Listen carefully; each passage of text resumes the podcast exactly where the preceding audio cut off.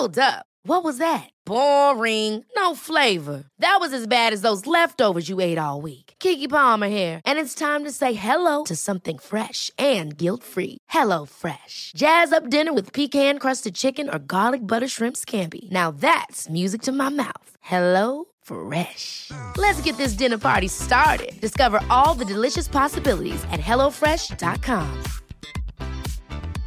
Hey, I'm Ryan Reynolds. At Mint Mobile, we like to do the opposite of what Big Wireless does. They charge you a lot, we charge you a little. So naturally, when they announced they'd be raising their prices due to inflation, we decided to deflate our prices due to not hating you.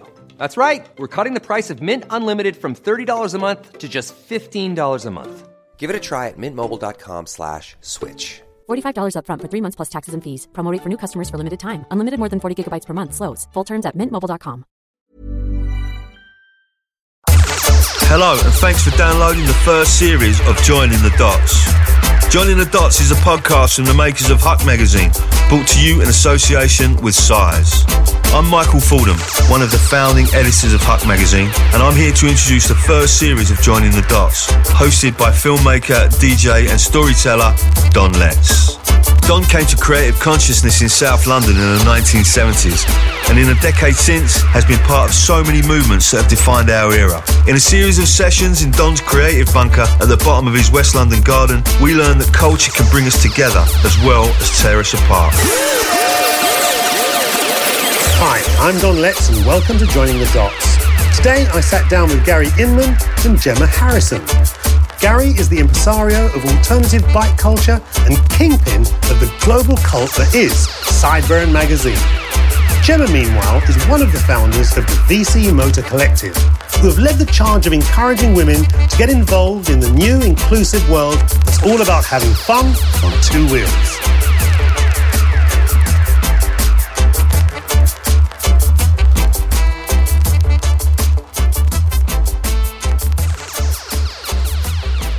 I'm Gary Inman. I'm a editor of a magazine called Sideburn, a motorcycle magazine, uh, show organizer, freelance journalist, motorbike racer, and motorbike obsessive. Uh, my name's Gemma Harrison, and I'm part of a collective of women, a motorcycle collective called VC London. We put on events um, and we have a workshop in Limehouse in East London. Well, obviously, I'm Don Letts. Um, what am I? Radio broadcaster, filmmaker, DJ, and I know fuck all about motorbikes. I just want to lay my cards on the table. But the culture around it, that's something else. You know, I'm one of these kids that would have been wearing a black leather motorcycle jacket back in the day and never having been on a motorcycle, you know, and I would have had my eyes popping open watching films like, I don't know, Easy Rider obviously springs to mind.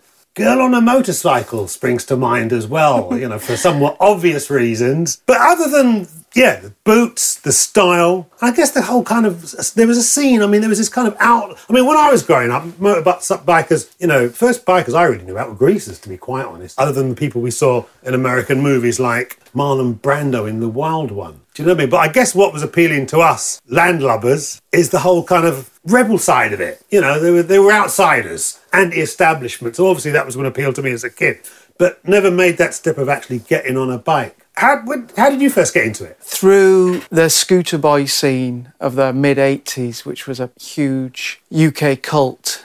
A mod type thing you're talking about? It was post mod, really. It was more that the look was more psychobilly, more ex-army, sort of Italian ex-army trousers, dock boots. So moving on from mod, really. And was it stripped down scooters you were riding? Bit of everything, really, but it wasn't lights and backrests Yeah, and and rest of it. and uh, Quadrophenia. it, it wasn't any of that stuff. No, it was after that. It was a Yeah, yeah. it was a harder look. And now scooters have got this very urban media feel about them, and, and a lot of the later generation of motorcyclists look down on scooters. But back then, they were the hardest hard nuts riding them. Not me included, but there was some. You know, they were basically gangs of lads who turn up five, six thousand strong to a seaside town. And just take over the town for a weekend. And that You was know- a legacy of what was going on in the 60s as well, is it? yeah, it came and went. The mod revival of the late 70s and early 80s mutated into this harder scene.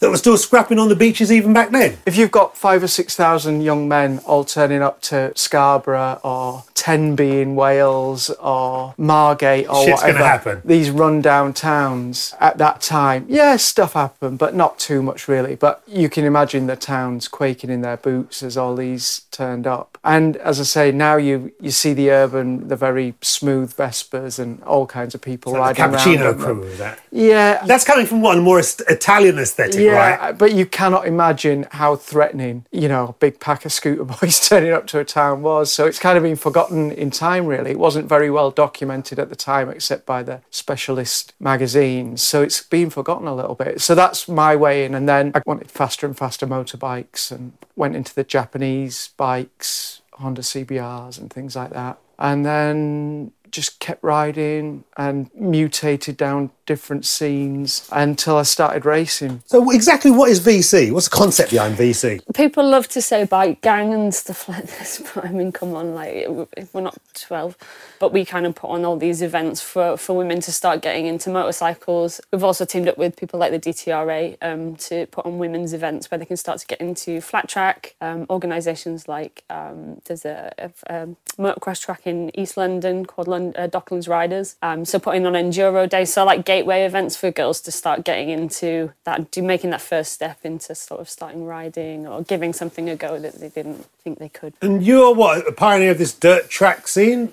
Explain that to me, because like I said, I have no reference for any of this stuff. Dirt track calls itself the original extreme sport. It's America's national motorcycle sport. So it takes place on big dirt ovals. Some of them are mile long. And all the bikes, a a lot of them are Harleys, but perhaps not like you'd know. Very stripped down, big wheels, big engines, big handlebars, not much else. So the bikes look like a cartoon version of a motorbike, just stripped to the bones. And they have no front brake. So you're barreling into the corners. The pros are barreling in at 130 miles an hour with no front brake and just pitching it in. And it's. These are white people doing this, right? There ain't no brothers doing this. I don't believe There There is one. There's one brother. Damn.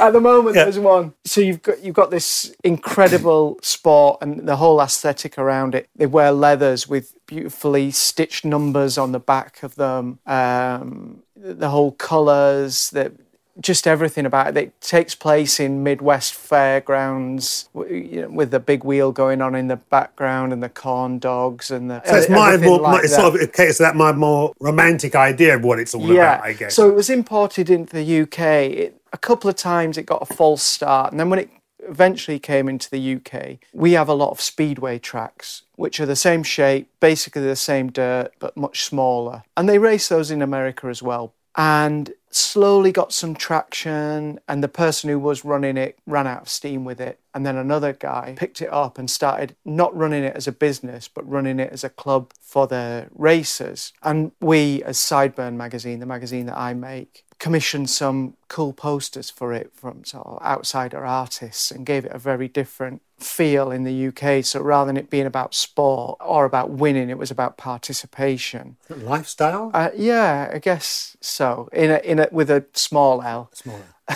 and it really picked up, and a few people come along, see the poster, and think, "Oh, that's something cool. I wonder what it is." I'll turn up.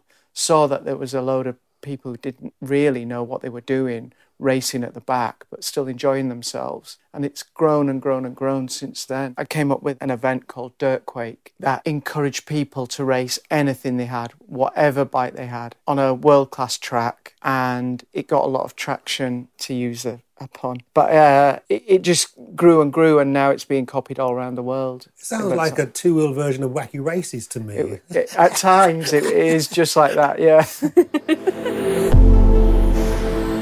I've never ridden a bike, uh, you know. Did I want one? But it's, it, its attraction's kind of fairly obvious. I mean, the power between your legs, the whole anti-establishment thing, you know, the possibility of escape and adventure. I guess that's an obvious appeal, but I guess it's more than that. I mean, what is the subculture around bike riding, or is it just bikes? I think it's grown into a whole other animal, maybe, because there's so many different facets of it. Like Gary was talking about dirt quake. That's kind of one of the first touch points that me and my friends kind of got into dirt track or, or being a part of that, like, kind of family of people. In terms of custom bikes, I mean, I think it just started because of people getting back to working with their hands a bit more. I don't know. That's that's only like my perspective. And and as a woman getting into that sort of stuff it was something that i'd seen guys do my entire life and, and be around fixing and and kind of getting their hands dirty. And, and that was something new for me. So it was it's part of the romance of riding for sure. On your own or with your friends like it's a good way to get out of your own head and sort of be on your own or it's a great thing to share with other people. But then it's also the the actual relationship you have with being able to do things again. I mean i'm a designer so I kind of work with my hands a lot anyway but being able to kind of have a relationship with the thing that you ride as well is kind of a, a re-engaging with a lost Yeah, art so almost, isn't it? yeah, I think so. And and well,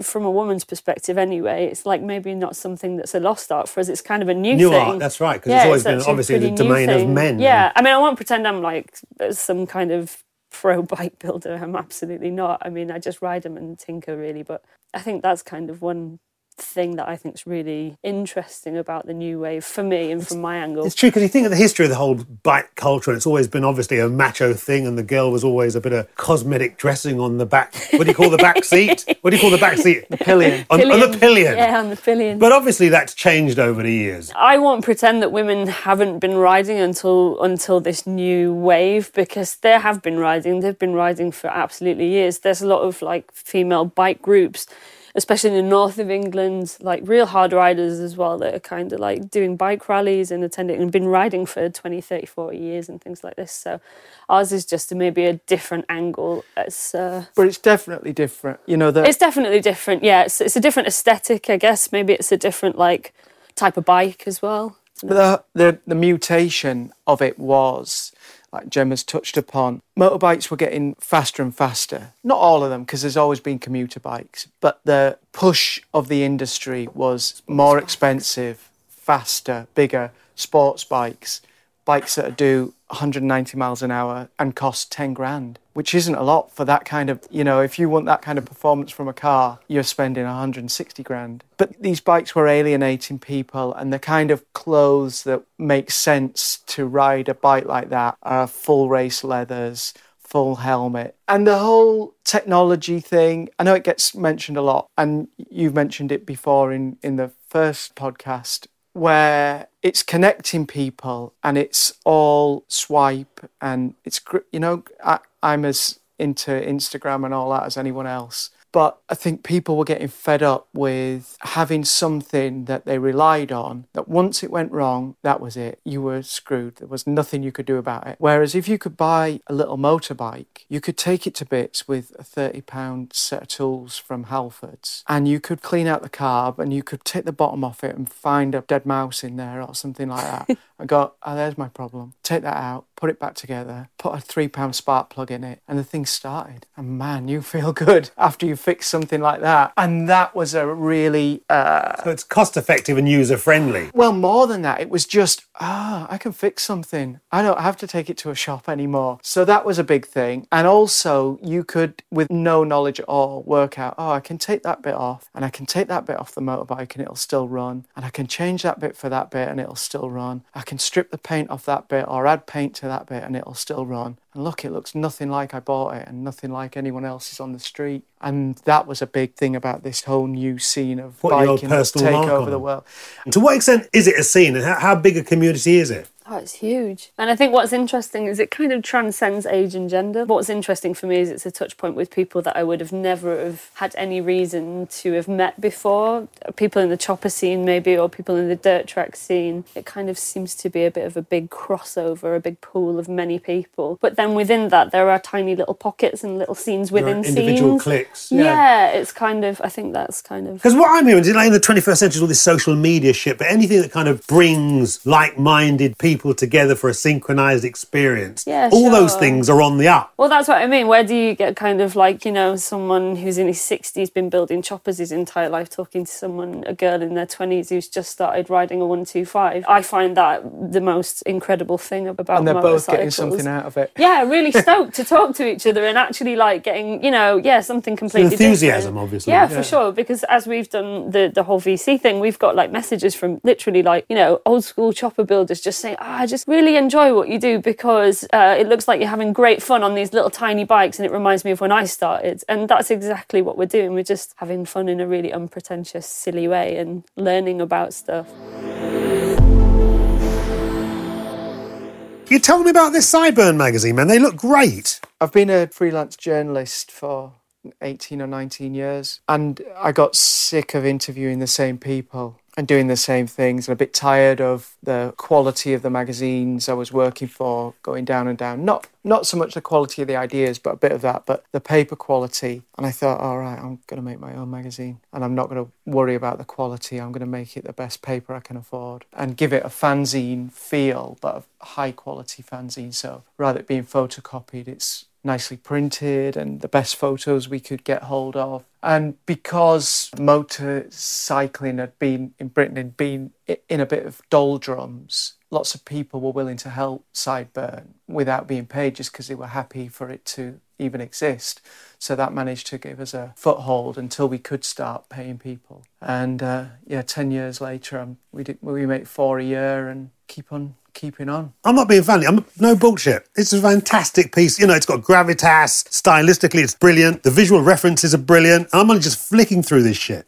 Yeah, yeah. Tell me about the evolution of Sideburn and what it entails, because it seems it's a bit more than just about motorbikes to me. Well, it, it's certainly about motorbikes, but I was talking about the um, the sport that I was involved with earlier, and that was very much the core of it to start with, and it still is the core. But we introduced road trippy type stories and essays about uh, movies. I mean, we've had Alex Cox, who I'm sure Yeah, a mate. Yeah, he's he's written a couple of stories for us in the past, and it's it's grown beyond that. And the the feel of it was always it's not what you ride, it's how you ride it. So it didn't matter if it was a Punk rock. Yeah, yeah. it didn't matter if it was a Honda C90 Cub that you'd dragged out of a field and, and managed to get running, or if it was a thirty thousand pound piece of jeweled art. As long as you rode it hard, that was what we were about, and, and that's that's how it's mutated, really. You said a word in there that attracted me. Movies. Come on, if I had to see 10 movies about motorbikes, what would they be? 10? All right, five. There's 10. I, even I can do 10. I don't ride fucking bikes. Let's try it. Come on. Let's do the obvious. Easy Rider. Girl on a motorbike. Wild You've already one. said it. Girl on a motorbike. You mentioned Akira, Akira. Electra Glide in blue. yeah, The Leather Boys. Come on, dude. Come on, I know my shit. The Leather Boys, right? yeah. UK. Okay, how, how, how far have I got? How am I doing? Five, six? Five? Okay, it's Light in blue. We're running. Come on. All right. And I named most So, of them. uh, one that we've written about in the latest issue is a is a Japanese one called um, Godspeed You Black Jack Emperor. Guess what? I even know about that one. There you so go. come on. I'll tell you. I, m- m- reason I've gone down this road because I've got one for you that you've got to promise me you'll check out when you've got time. It's a movie called Orphée by um, Jean Cocteau. It's a surrealist movie. Oh, right. And it always struck a chord. because- Well, it's a surrealist movie, so it's pretty out there anyway. But there's these two guys on motorbikes that play an integral part of the story. And uh, you've just got to check it out. You've got to promise me you'll check it out. And maybe get your club guys to have a movie night and watch it. Yeah, remind me of the name. Orphée. I'll send you it. Orphée by Jean Cocteau. Right. And you've got to check it out. We nearly got to 10 though, didn't we? I nearly got to 10, mind you. Just cheated. On any Go Sunday. on, you got one? On any Sunday, of course. Yeah, on any Sunday. And then, is It's the, a good that, what that was the one with Sylvester Stallone? Um, Judge Lo- Dredd? Lord of Flat... Lords of Flatbush? You've got to mention on any Sunday. So when was the first time you saw any Sunday? So And the then Sun- first one I actually saw was the second one on Oh, any right. Sunday. That was the first one that I watched, The and then I one? went backwards. Yeah, the modern one. Yeah, sorry, Okay. the modern one. Not, well, not actually the second one, the third one in that case, but um, yeah. And then I went back and watched the original after that. So it was kind of. Uh, I've done it the other way around. So the the one that they made recently was made by the son of the original director. So it's Dana Brown and Bruce Brown. And Bruce Brown, this movie on any Sunday, if you haven't seen it, it's made in 1970 and is mostly remembered because Steve McQueen features in it of his involvement. but not as an actor, as a motorcyclist. He was a really, really good racer.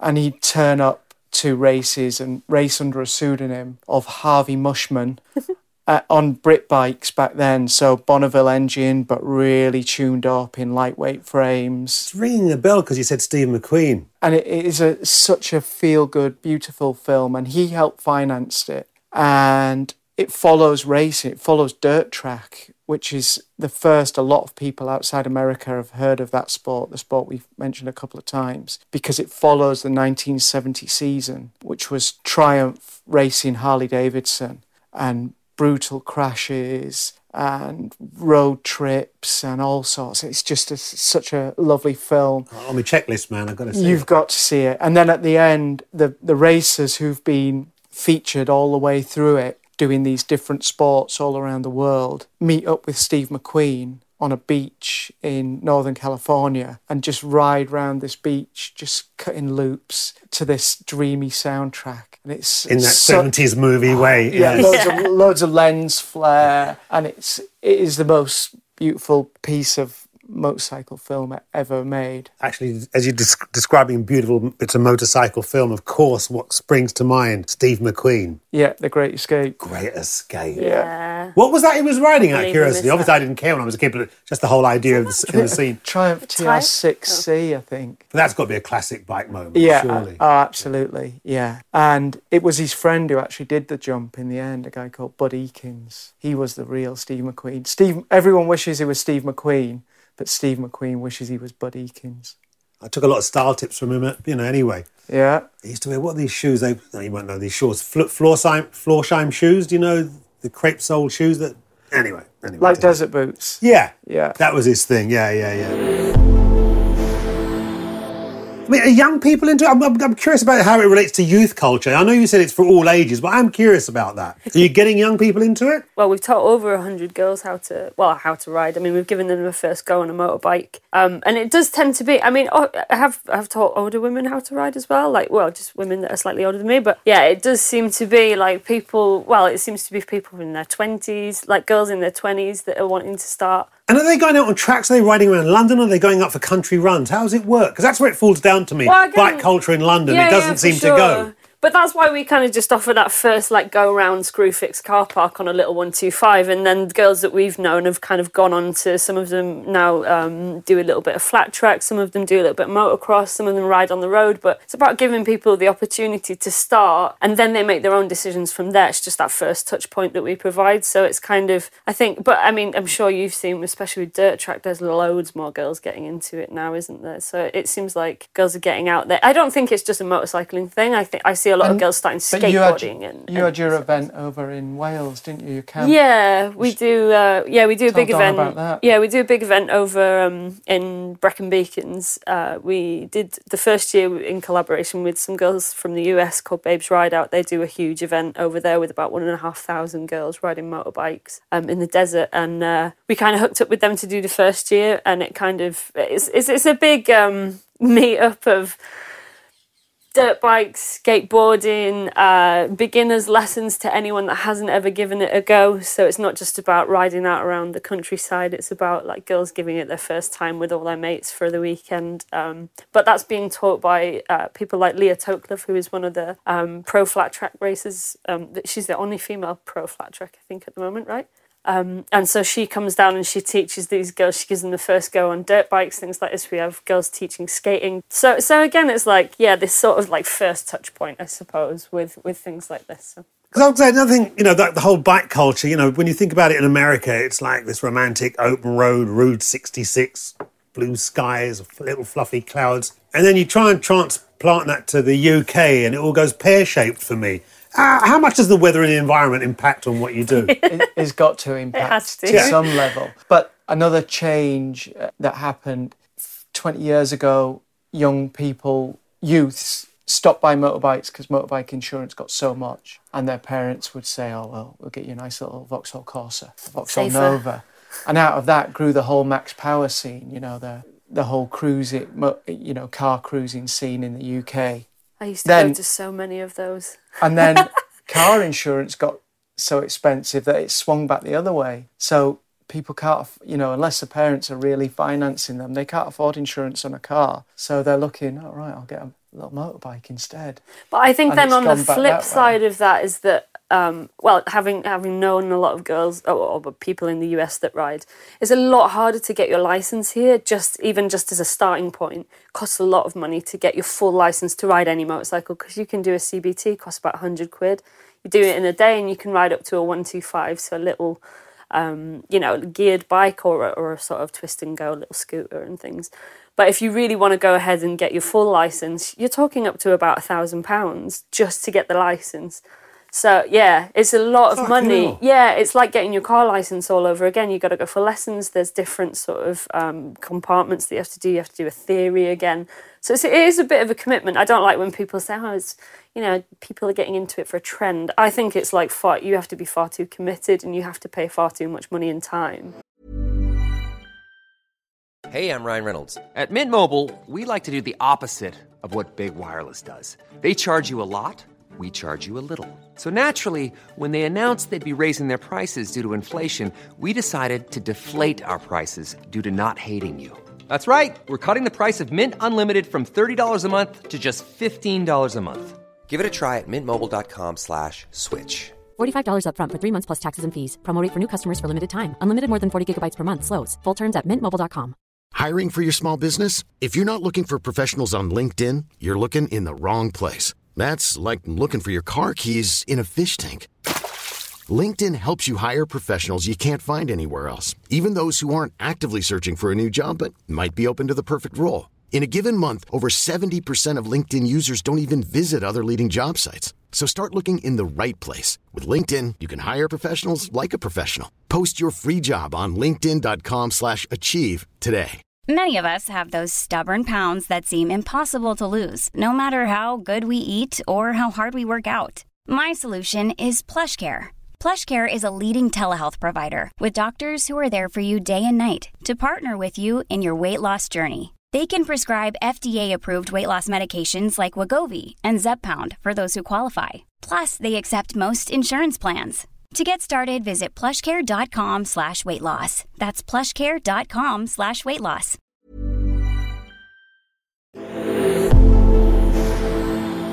Then I've got to ask as well, because I mean, this is I'm a sort of music and style guy, but how important is the whole style and the look, or is it more about functionality? Think it's changed a lot nowadays compared to, you know, you could probably look at someone walking down the street and think they were a biker before. I think that's totally different now. I think it's, again, it's maybe similar with the music. It's just this big kind of smelting pot of stuff. So, especially like with the people and the girls that I kind of hang out with, we're like riding in, you know, hoodies and a pair of vans, which by no means I'm condoning or saying that that's the safest thing in the world. But, but we, like, uh, me, that's me and the girls, that's style kind on of, its own, isn't yeah, it? exactly. But again, that crosses over maybe into skate culture Yeah. a bit as well. But then I'm a 32 year old woman that rides a chopper that wears a pair of vans that kind of, you know, it's.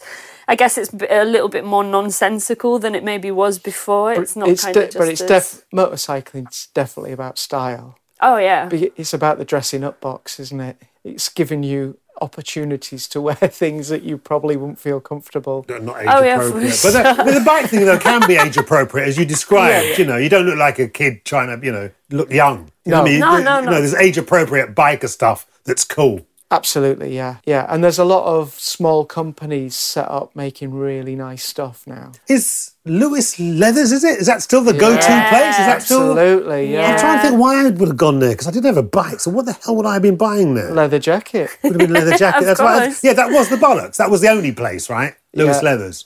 Yeah, and the Clash got theirs from there. kind of still is. And of course, hold up a second. I just remembered, of course, a Clash favourite. Those I thought they were engineer boots, but they're biker biker boots, right? The They're, strap. they are engineer boots, yeah. That's right. The Red Wings Yeah, the boys they they like buy them stateside, but that was a absolute must have. Well, I wore I wore these, and I've been wearing them for years because of the cover of This Is Big Audio Dynamite. Oh, Mick Jones, has has he got them on in there? Yes, Yeah. yes, hasn't he? Yeah, that Joe loved him as well. Paul, well, they all did. Like I said, they all, yeah, that was a big deal. Except no one had a motorbike, of course. They all had a jackets, all had a boots, but nobody had a bike. Hairdo, the comb, the hanky, the jeans, of course, but nobody had the bike. If you were going to get a bike, which one would you get? I'm not being funny, but like I said, I, I, you know, I'm not even going to pretend that I know anything about bike culture. But from the little, what is it, like cultural totems that I've heard in my brain over the years, Bonneville strikes a chord, whatever. The f- but I don't even know what it is. That's what the thing is. I don't know, but I think in, I've seen it in books and certain, I don't know, stories. The, Bon- is it Triumph? Is it? Yeah, it is. Yeah. Yeah. So yeah, that and I, like I say, it's just for the cultural references more than actually knowing anything about you know what it actually is or how it's made or how fast it is. It's not like a passing phase. It's becomes your life, I guess. I think for a lot of people, Yeah. for sure, yeah. Yeah, absolutely. You get sucked into this big vortex of dirt and oil and And camaraderie, I guess. There's a lot of camaraderie in the whole thing, I guess.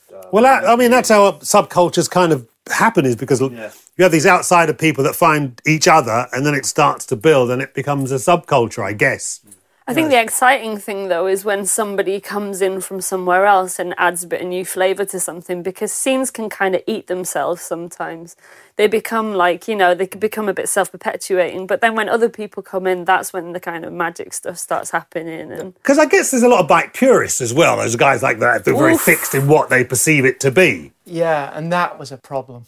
Purists always that's are. what I mean. It Yeah. eats They always itself, are. Exactly. It They're sort of somewhat necessary, but they can be they can be problematic as well. Yeah. Yeah, and that goes back to what I was saying earlier, where people who had never owned a chopper but could appreciate them were allowed to admit it. They could say, "Oh yeah, well, yeah, I love that," and they would all, like you were saying earlier, there's a melting pot, and things would come in, and skaters would come in, and young women would come in from this side, and you know, I'm in my mid forties, and for the first fifteen years of me going to bike shows, it was just, you know, all men Sausage in- fest. in, yeah, in old men in bad clothes.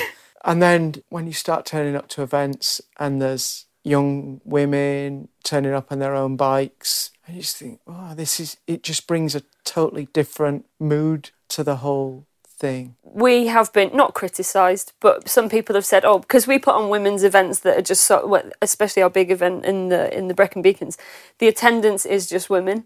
But again, it's about creating that space where girls can kind of come together, try something new, and then be confident enough to go to a trip out on their own or go to another big bike event on their own and not feel like, oh, I don't know anything about this and no one's going to tell me. It's about accessibility, and I think Empowering them, I guess. yeah, yeah, it's it's just kind of good vibes, man. It's like it's it's no kind of like running around castrating men or anything or man hating. It's it's more to do with I the hate fact men. that- Yeah, they're the wankers. yeah. They are. We are. We have to, listen, nobody knows better than me.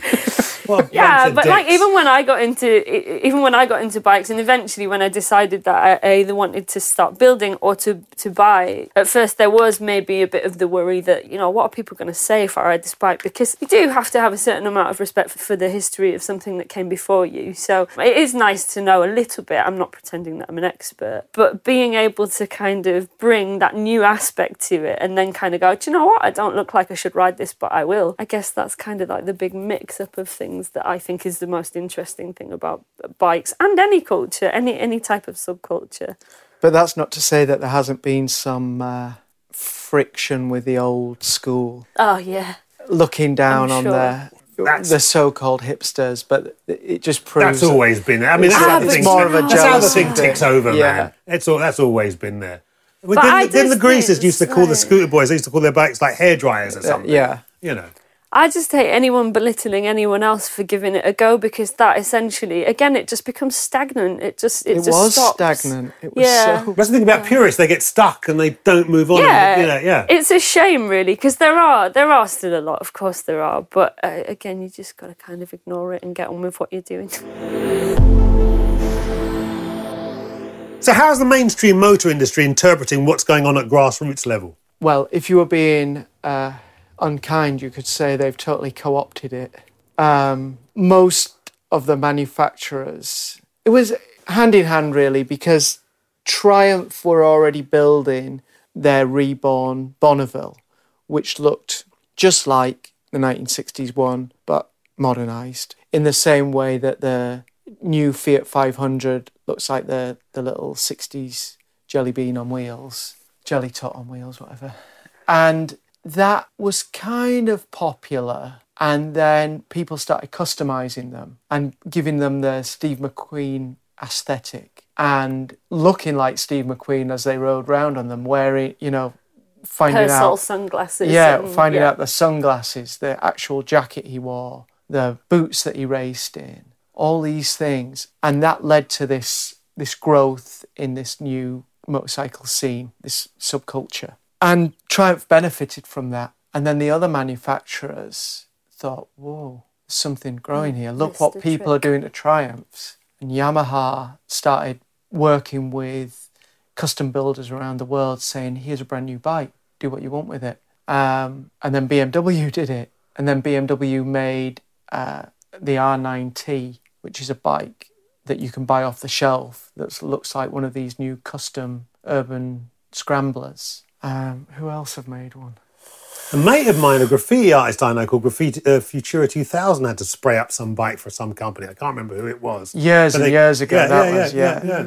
yeah. Um, so the manufacturers have got really into it, and not at the detriment of of everything, because they've then sponsored events. The the bike shed that I mentioned in London, one motorcycle show in Portland, Oregon's a great show. Wheels and Waves in Biarritz is a really uh, seminal event. Across the board, brands have been embracing all these thriving subcultures. It's I think they call it cool by association, but that's where they're getting all their style tips from. There, they're looking at the grassroots and then doing their version of it. And it's interesting because what that does is it forces the originators to kind of keep reinventing themselves. Exactly. and it kind of pushes the whole thing Absolutely, along. You know, Absolutely. because uh, as you said it's it's not like in the music scene where a band gets popular and the people who like them originally drift off to find more extreme or you know if if a band was influenced by uh, Northern Soul, for instance, you know, like Soft Cell. If you were into Soft Cell at the beginning, you clocked that they were doing Northern Soul covers. But as they got more popular, you probably went down the Northern Soul route instead. But with motorbiking, you can't leave motorbiking. You've just got to find a more niche route. And that's quite an interesting thing as well. And for being a magazine editor, you know, I don't bandwagon jump. You know, we nailed our colours to the mast. But I am always on the lookout for these new scenes that are coming up and interesting custom builders who are picking a subculture from the past or a, something from the past that they pick up on and reinterpret it in a modern way. So because they don't want to leave biking, they don't there's nothing else, you know, they're not going to start getting into classic tractors or Never do- say doing never, it- Gary. well, never say never, but you know, don't. you know what I also like is, is the attention to detail in this culture. I- It's, it's obviously it's a, detail's really important. No, yeah. Well, it's the difference between life and death sometimes, the detail. Get a detail wrong on a bike at 70 miles an hour, it's um, what do you want to do when you want to? What is the expression? Open up? Is that the expression? Bikers? Open it up. Open it up. Is that the expression? Yeah. What? Where do people go to do that? Seriously, what's the speed Depends limit what you're What's the- riding and how fast you want to But what's, the- go. what's the speed limit on in, on a motorway now? What is it? 70. So will they just break the law and just open up? Yeah. Because there's nowhere you can actually go 100 miles an hour unless you go to Germany. Or something. Bonneville, there you go. well, more than 100 miles an hour. Uh, One of the one of the things that I've been wanting to go out to for a while is that in Japan, I mean Japan, like we've kind of not even really spoken about that their involvement in the whole custom scene and, and, and where they all kind of came from, and especially with choppers and the new wave of it. But there's a place in, in Japan called Chirihama, which they do the sand flat racing, like a straight um, drag race out there, which is pretty incredible looking. Um, kind of there's a lot of girls. Uh, I mean, I mean, these are choppers that they actually race on the beach. So the most like you know hardtail. Hardtail is when you don't have any back suspension and it's completely rigid frame. So the most unlikely bikes racing on the most unlikely terrain. Um, this sort of so there's all these like little kind of pockets and stuff of like I mean and, and different like interpretations of like maybe a Steve McQueen riding around on a beach and stuff. That kind of crossover of weird. But you were saying, where can you go fast? Bikes accelerate so quickly compared to a normal run of the mill car that you can be 120 miles an hour between two sets of traffic lights if the mood took you. And They- it's yeah. not so much about the top speed, it's about the thrust and the acceleration. It's addictive. The I'll top take your speed word for it. I think the first time you do it, it really knocks your socks off, and and I think also, I mean, if you've got sort of two brain cells to rub together as well, the first time you do it, it can really, it is quite frightening. I think the first time you experience that type of acceleration, maybe not for me the speed because I've Sort never gone G-force Disney we're 150, but yeah, and and like Gary says, the time which it takes you to be able to do that sometimes is terrifying. Even on like, I mean, I have a, a 900 Thruxton.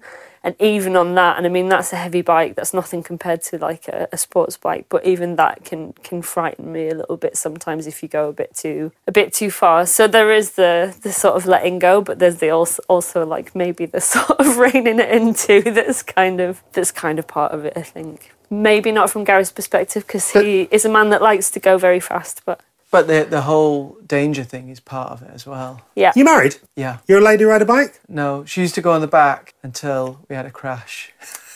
Ah. Well, that would do it. yeah, the danger thing is something that's always there, I think. And if and if you don't ever have any consideration point of it, then then maybe you're a bit of a fool.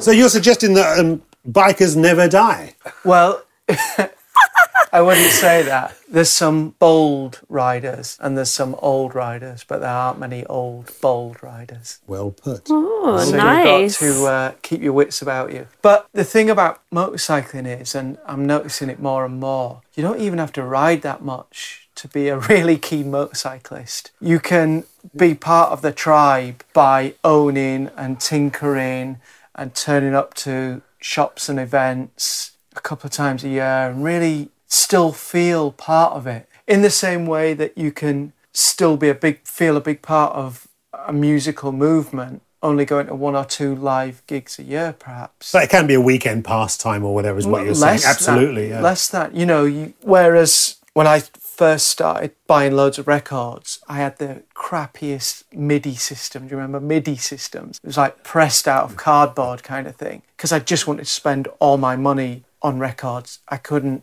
think well i'll do without records for a few months to get a better record player. But then as you get older you're buying less records because you've you, you've settled into what you like and you so you get a nicer stereo. With mo- the with motorcycling when you're a kid you just ride everywhere. No gloves cagoule crappy helmet riding to college riding to your first job riding to your girlfriends riding everywhere every day. I you know i used to ride every day of the year including christmas day i'd just go out just so i could say i've ridden every day of the year just go for 10 minutes out on my bike. And then as you get older and other things come into your life you're still a motorcyclist and you're still tinkering you've got a garage now so you can have a bike in bits. And you've got a car as well so you don't need a bike on the road every day of the week but you're still definitely a motorcyclist. So yeah there, there are older guys.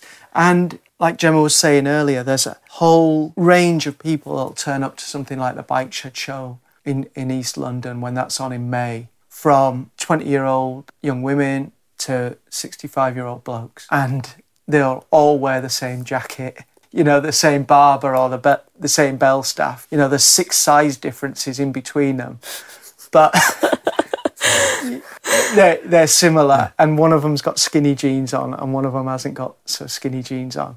But it's so it, it, it's something that i've never seen before in my life. You would never see that at a gig you know when you were 20 someone who was 45 seemed like well you they weren't you even, can say ancient, yeah.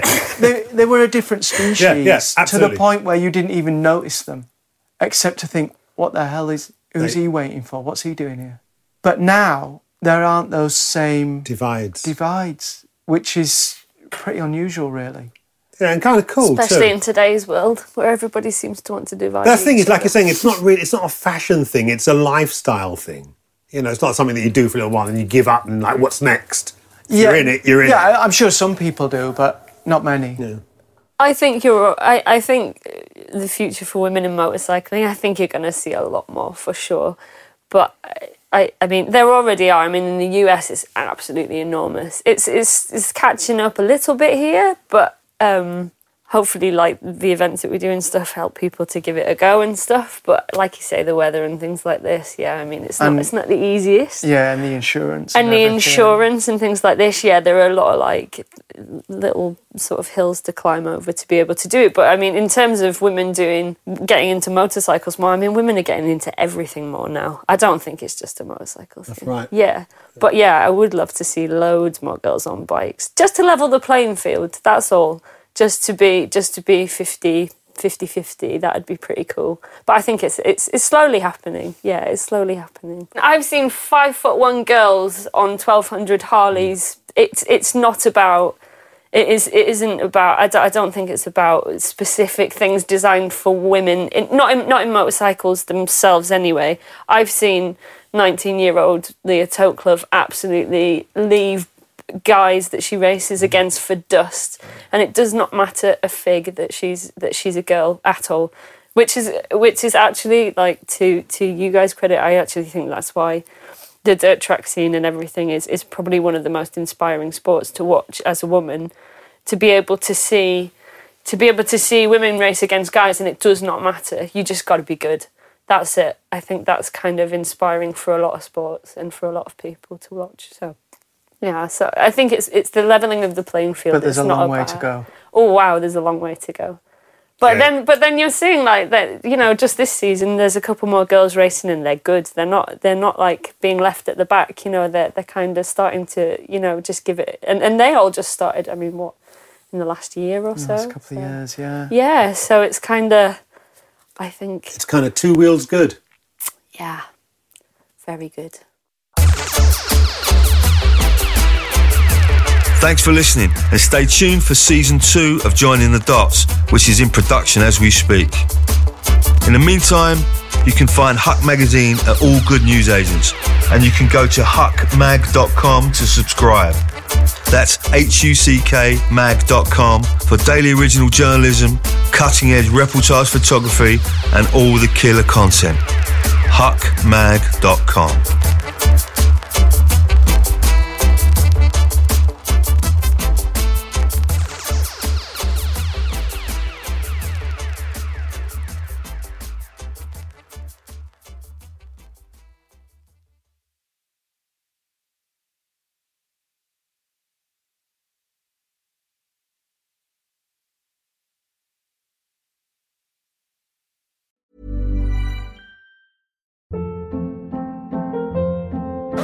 Hold up. What was that? Boring. No flavor. That was as bad as those leftovers you ate all week. Keke Palmer here, and it's time to say hello to something fresh and guilt-free. Hello Fresh. Jazz up dinner with pecan-crusted chicken or garlic butter shrimp scampi. Now that's music to my mouth. Hello Fresh. Let's get this dinner party started. Discover all the delicious possibilities at hellofresh.com. When you make decisions for your company, you look for the no brainers. And if you have a lot of mailing to do, stamps.com is the ultimate no brainer. It streamlines your processes to make your business more efficient, which makes you less busy. Mail checks, invoices, legal documents, and everything you need to keep your business running with stamps.com.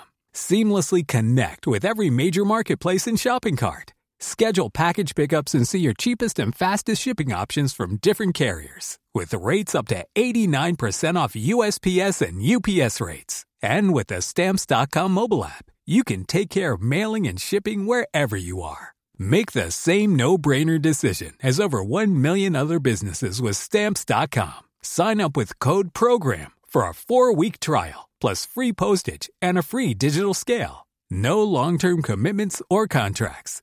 That's stamps.com. Code program.